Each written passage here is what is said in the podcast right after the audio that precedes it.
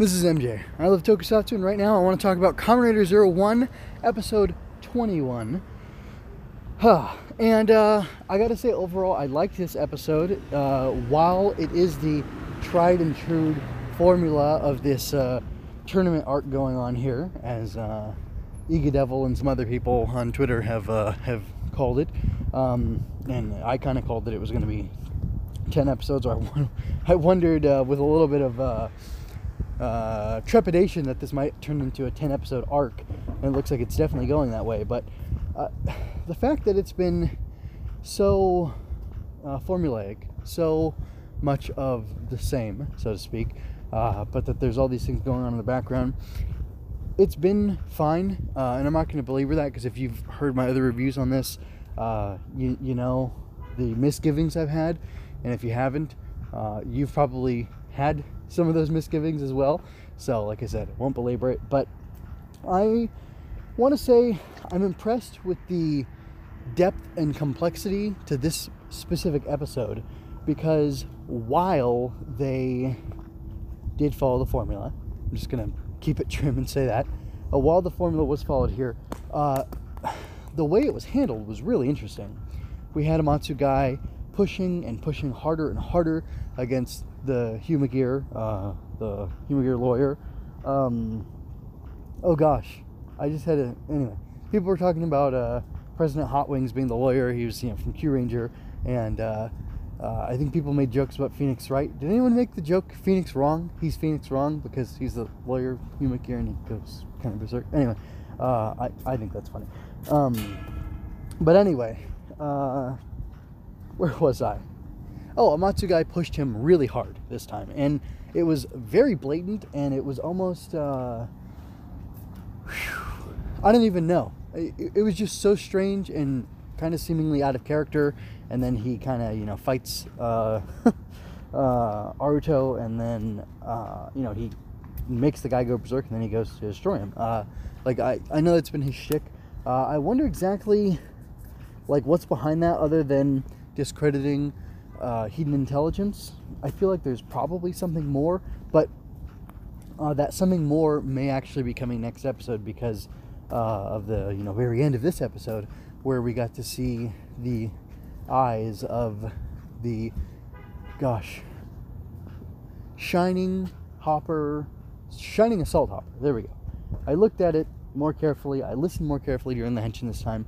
This form of him is shining assault hopper and it does say uh, hybrid rise among other things but that's like the last thing it says before he uh, um, he gets the suit fully formed onto him and then you know goes and fights. Anyway, uh, you know his eyes glow red and then looks like he's gonna go crazy. And uh, I think Amatsu Gai brings up an interesting point to Aruto that he is like a Humagear where he loses control of himself, control of his emotions, and then he goes crazy, and you know that that's a negative thing. And while I agree that people should keep their emotions in check and that people shouldn't attack other people uh, if they have done nothing to them uh, that meets the criteria for you know a defensive response. Uh, I don't think uh, like the thing with the Humagears where you can like be mean to them and it causes them to go crazy. That your you know verbal abuse basically would cause them to go crazy. Like that's a pretty basic trigger. Like it's not difficult to not be verbally abusive to somebody. Uh, as a side note, uh, yesterday I put on uh, I Amazon Prime. No, was it Hulu? Crud. I think it was through Hulu actually. Uh, Astro Boy is on there, and uh, Been kind of watching that on and off, and it's you know it fits well with Zero One. But anyway, uh, watching it, and there's this concern about the robots, you know, going uh, the, the robots with Kokoro, the artificial intelligence robots in this society that Astro Boy lives in, or the Astro lives in. Um, there's this concern about them going berserk, and you know, if they have free will, they're going to try to destroy humans. And uh, there's, you know, it's like a you know, thinly veiled, uh, what would you say, analogy or reference to racism, I guess. Even though you know Japan's a historically pretty racist country, so I don't know why. Maybe Tezuka was like super aggressive. I don't know. Anyway, and I don't know enough about him to say. So, regardless, it was interesting that in that uh, Astro was uh, being picked on by some kids. They were trying to provoke him into fighting them. Uh, they were, I think, they were throwing rocks at him. They were definitely insulting him, and he was just saying like, "It's not worth it. Like, you guys don't even want me to try." And, um, and, and things like that. So, you know, Astro is a more developed uh, AI. Uh, I the show is hinting at, and I don't know if these things were in the manga early or not, but uh, Astro uh, is or the show Astro Boy the, by the third episode is already hinting at like deeper stuff about him. Uh, so I don't even know if he's like a full AI or what, and I'm not going to go into spoilers on that because I'm just supposed to be talking about Kamen Rider Zero One. But uh, I almost wonder, and I'm going to go back to this old uh, speculation I had before. Is Aruto actually going to turn out to be some sort of super advanced um, gear? And that's part of what Amatsu Gai is trying to uncover because uh, he knew um, he knew uh, Grandpa Hiden, Koronosuke, right? Koronosuke Hiden, uh, 12 years ago. 12 years ago is when the Daybreak incident happened. 12 years ago is when supposedly uh, Aruto's Humagear father sacrificed his life to save his human son, and the idea, I think, behind that is supposed to be that his real father died. So, like, I'll just say, uh, the guy from Kikaider, Doctor, oh, I can't remember his name. Anyway, uh, he built uh, an android in his uh, son's image, and you know that son went on and raised a child who was already born. But like, know, is it possible those memories are falsified, and that Aruto was actually uh, like this next next generation? He was a you know AI grandson for uh, because like I don't know, we never. It's so weird, and we've ne- we never seen the Homer anything. I just think it's very interesting uh, the point that uh, Amatsu Gai raises to him that like, hey, what about you? You could go berserk too. You lose your emotions, or you lose control of yourself, and you know what are you gonna do? Uh, these Humagears are just like you, and um, I don't know. I, I think it's an interesting point. I liked uh, kind of how that nuance was raised, um,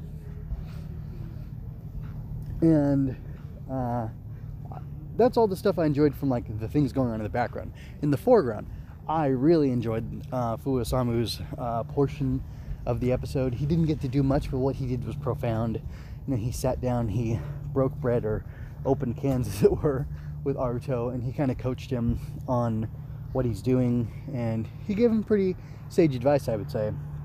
And the most impressive thing to me is that he had the uh, you know abandoned Zaia spec that Aruto was clever enough to recover, and I really enjoyed that bit of cleverness being in the show where it's not just you know yelling and powering up.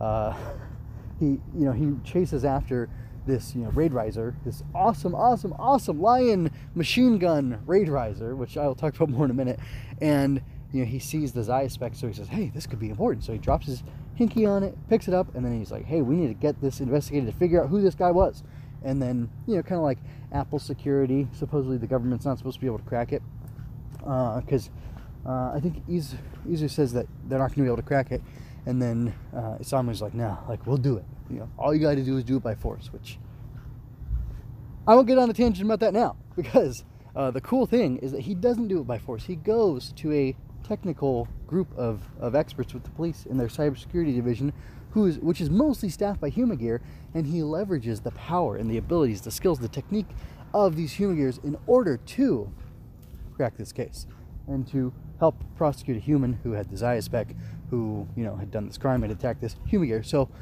uh, all the things leading up to um, the actual sit-down conversation between them were so nice because it showed the growth in Isamu's character. And yeah, he's been off screen for a bunch.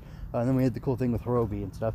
But like, oh, gosh, it's just so satisfying to see that there's been this like slow boil uh, on his character and you know what he thinks, what he feels, how he uh, judges Humagear, and now you can see he's totally turned the corner because his uh, resolution is, hey, all you gotta do is teach his Humagear to be smarter and uh, not give in to uh, you know the pressure or whatever, because um, sometimes it's just too much pressure to take. Um, and uh, you can probably tell how old I am, huh? Uh, anyway, so like that was really satisfying, really fascinating. I'm really enjoying his character development off, sort of off screen. I like that he's had these quieter moments with Horobi, you know, interrogating him and whatnot, and how that's enabled him to see more of the reality, to take a broader view of the situation, and it kind of makes sense. Uh, he was uh, conditioned or triggered by the trauma of Daybreak Town. Uh, he got this opportunity to, you know, become an Avenger, uh, taking down these, you know, Magir, and now that's all kind of stopped. He's just kind of supposed to be protecting people, and he has these opportunities to talk to this, you know, Magir, basically. And, Horobi's a super advanced Magir, right? We can agree to that? Anyway, and in those conversations, uh, n- now that they're no longer in the heat of the moment, in, uh, you know, life or death fights, he's able to think and reflect and see that there's more going on here than he first suspected. And I just really love that introspection. And it's it's so I think it's pretty impressive that uh, that was able to be done with this character who uh, you know, I think is kind of a joke. Um, I know a lot of people like him, but I don't know why they like him. And you know, some people like things ironically, and I just I think I have a hard time doing that. There's probably a few things I like in that way, but I don't know. I'm I, I kind of take myself too seriously, so uh, I think that's hard for me to do. Teruaki Sugihara was the director of this episode. I just wanted to get that down. I looked in the Common, Kamen Rider fandom wikia, and it said that there were no uh, entries on him. I'm pretty sure listening to Uncommon Cast RX, um, or maybe Laser Knees, I've heard the name Teruaki Sugihara. So uh, I'm gonna guess he's a Sentai director, but I don't know for sure. I'm not gonna fact check that right now. I gotta get going in a minute anyway. But I just wanted to mention. Uh, and before I mention about the directing, how awesome that was, and kind of talk about that for a minute, um, I want to mention how um, this episode was written by Yu Takahashi. So at least I know that. Um, that's good to confirm, uh, and I guess it explains why it was so well written, because I definitely think uh, I enjoy the guy's writing. Anyway, uh, the directing in this episode was absolutely awesome. Uh, I want to make a GIF of something and put it up. I, I might, I might not. Who knows?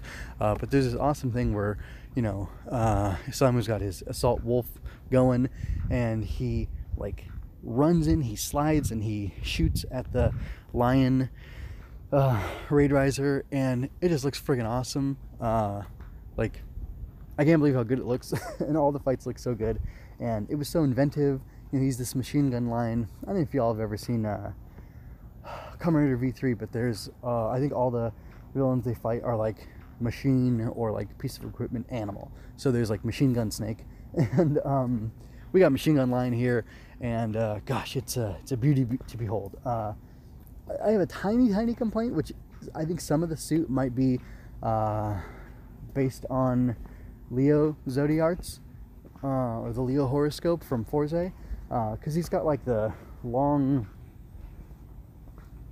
you know, train or whatever. Not train, but like a full skirt, like a like a robe or long jacket hanging down. And like the design, the pattern on it's cool, but just like is that really necessary? He's got the mane. He's got the huge mane. You can leave him like svelte and then have the mane kind of like uh, what was his name? Mezul from uh, Oz. I know he wasn't specifically a lion. He was just like you know generic, you know, big cat or whatever. But still, um, was that Mezul or was Mezul the water one? I can't remember anymore.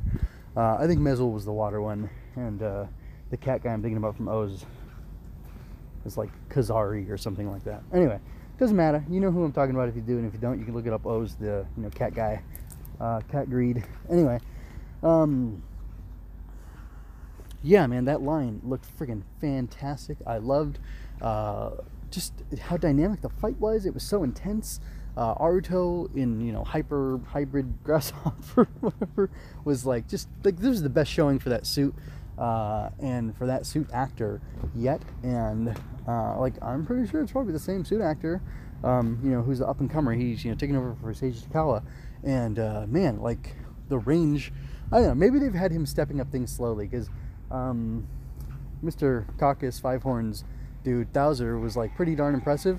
But uh, I kind of think that uh, Thouser got to be impressive.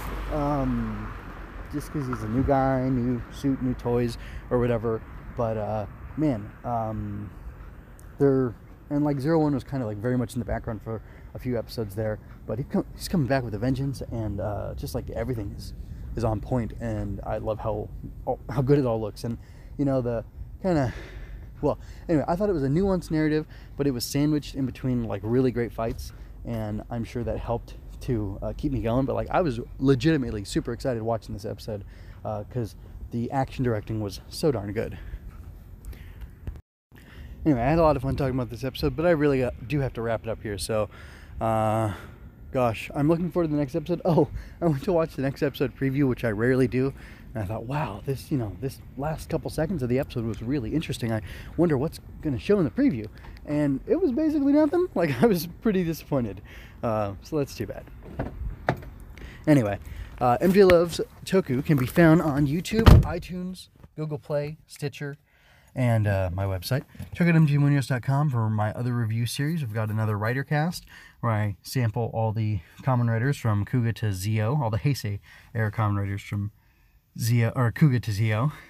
Uh, I also have King of Hearts, Queen of Sorrows, where I talk about Mobile Fighter G Gundam every single episode. I have uh, Going Ultra, where I discuss Ultraman. I'm basically an Ultraman. I mean, I'm not really an Ultraman noob anymore. I'm not like super deep into it, but I really enjoyed what I've seen so far, and I've uh, talked about and reviewed it. Um, got SSSS.Gridman, got the uh, Netflix uh, Ultraman series, and also uh, Ultra Fight Galaxy New Generation Heroes.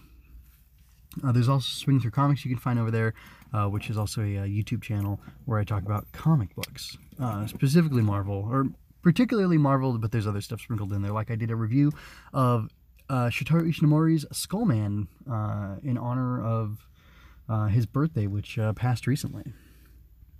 Um, interesting fact, he died three days after his birthday. I think it's interesting. Anyway, love what I do. Want to support me? My Ko-fi and Redbubble accounts have you covered relevant links below. Uh, oh, I also want to mention that I do do writing projects over on my website as well, mgmunoz.com, so you can find those there. Um, if you had a good time, like, share, and leave a comment. Subscribe and ring that bell to stay current on weekly Zero One reviews. And remember, you don't have to shout Henshin to be a hero.